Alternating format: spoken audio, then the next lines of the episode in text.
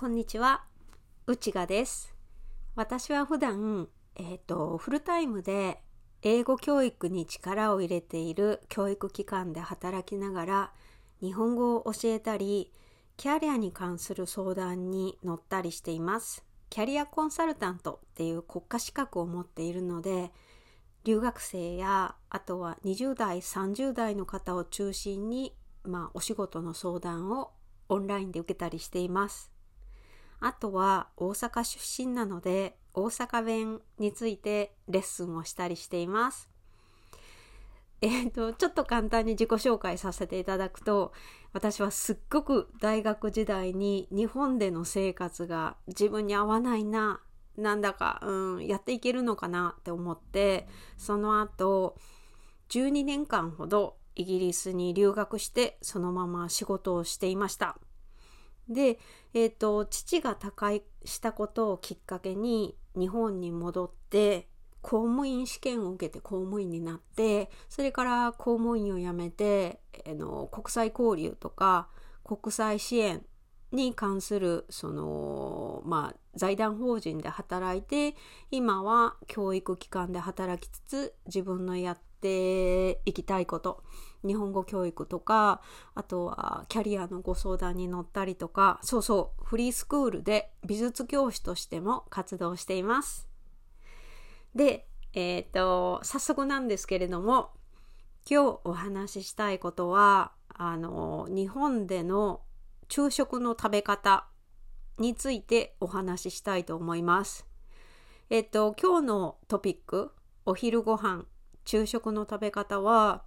日本人がみんなこうしているっていうわけじゃないんです。私自身がどういうふうにお昼ご飯、ランチを食べているかっていうことについてお話しします。で、えっと、最近は私自身、そのお昼休憩の時一人で自分の席で、えーと、気になるポッドキャストを聞いて、えーと、 Discord っていうものがあるんですけど Discord でその日本国内の、N、NFT についての情報を見たり NFT っていうのはちなみにあのご存知の方もいらっしゃるかと思うんですけれども、まあ、デジタル資産のようなものですね。で、そういった日本国内の NFT 情報を Discord とか、ポッドキャストで調べたり、あとは興味のあること、調べたかったことのインプットの時間に使ったりしています。で、国によっては、あと日本でもそうなんですけど、なんかお昼休み、お昼休憩、そのご飯お昼ご飯の食べ方って国とかその地域性とかってあったりすると思うんですけどその韓国とかだったらその会社の同僚とか部署の同僚みんなと外出して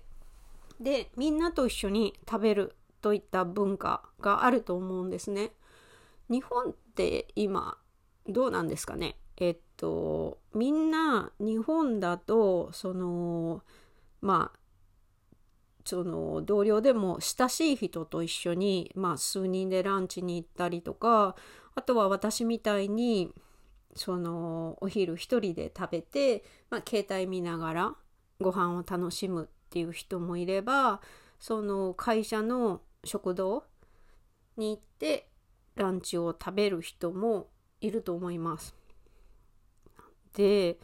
えー、っと今働いているところってまあその ランチの時間ってすごく面白くって私はその基本的に今片手で食べられるものサンドイッチとかおにぎりとかを食べるのが好きなんですよね。で お箸は使わないんです。でなんでこういうの食べるの好きなのかなって思ってたら利き手自分がそのハサミ使う時とか鉛筆持つとかなんかそういう自分の利き手が使えないのが嫌なんですよね。で後でお箸とか洗うのもなんか時間がもったいないじゃないですけど嫌だなって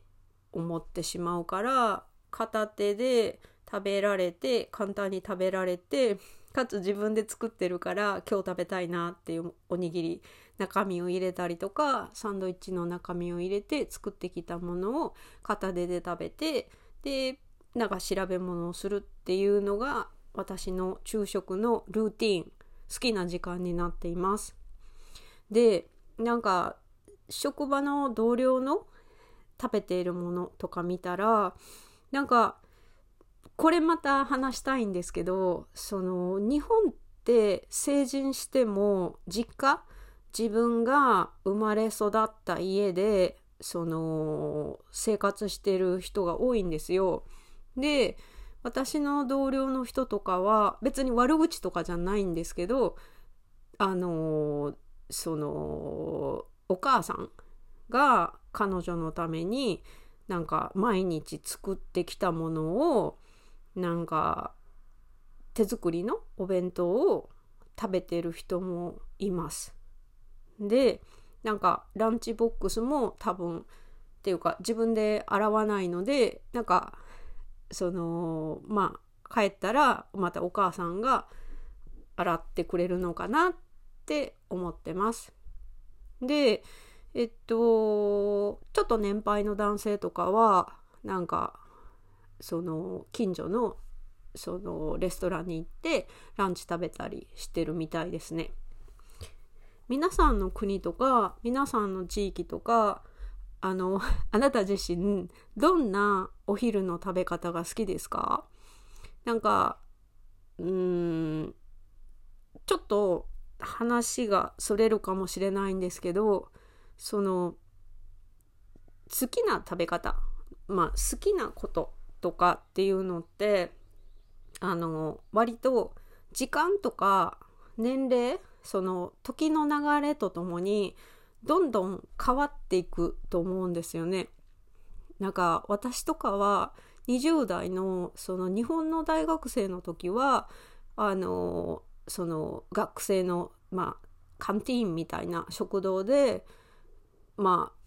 同じ学科の友達とちょっとワイワイ食べるのが好きだったんですけど今はもう一人で 好きなものを見て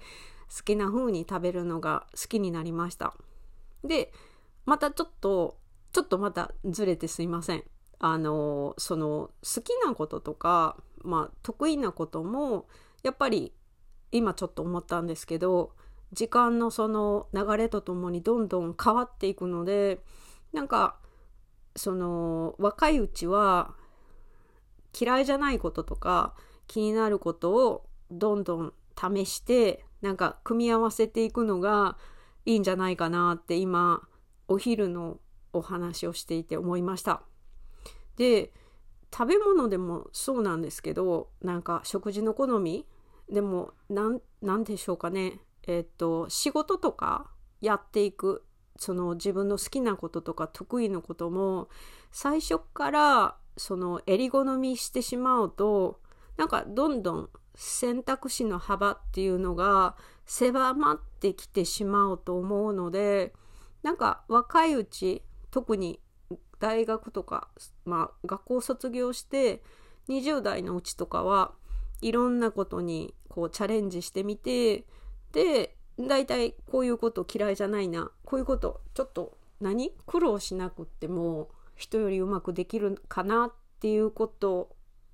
を知ってって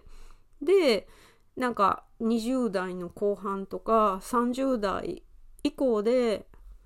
これまでの経験とかを生かしながら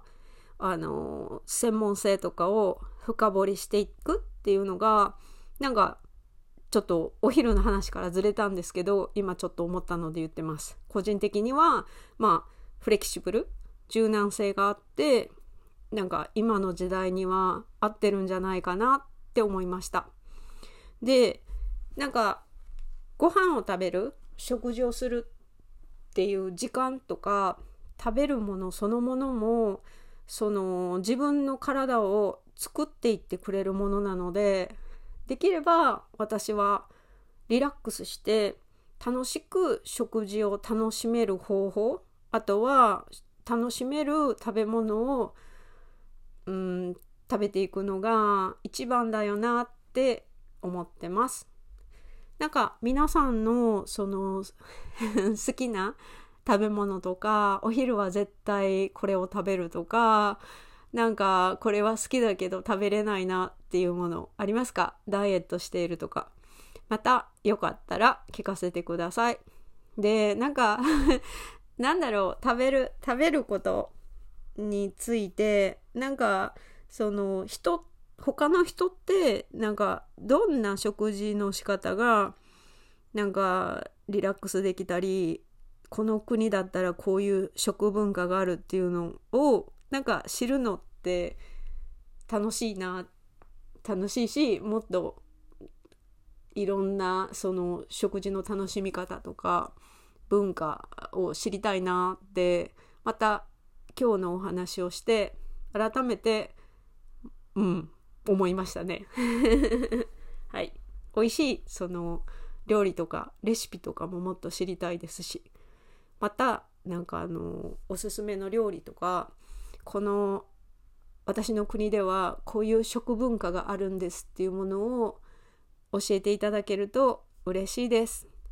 あと,、うんと、この内賀のポッドキャストでご質問とかリクエストがありましたらまたこのポッドキャストのお問い合わせの URL からよかったらご連絡くださいね。では今日は昼食の楽しい食べ方っていうか昼食の食べ方についてお話ししました。内賀でした。最後まで聞いてくださってありがとうございます。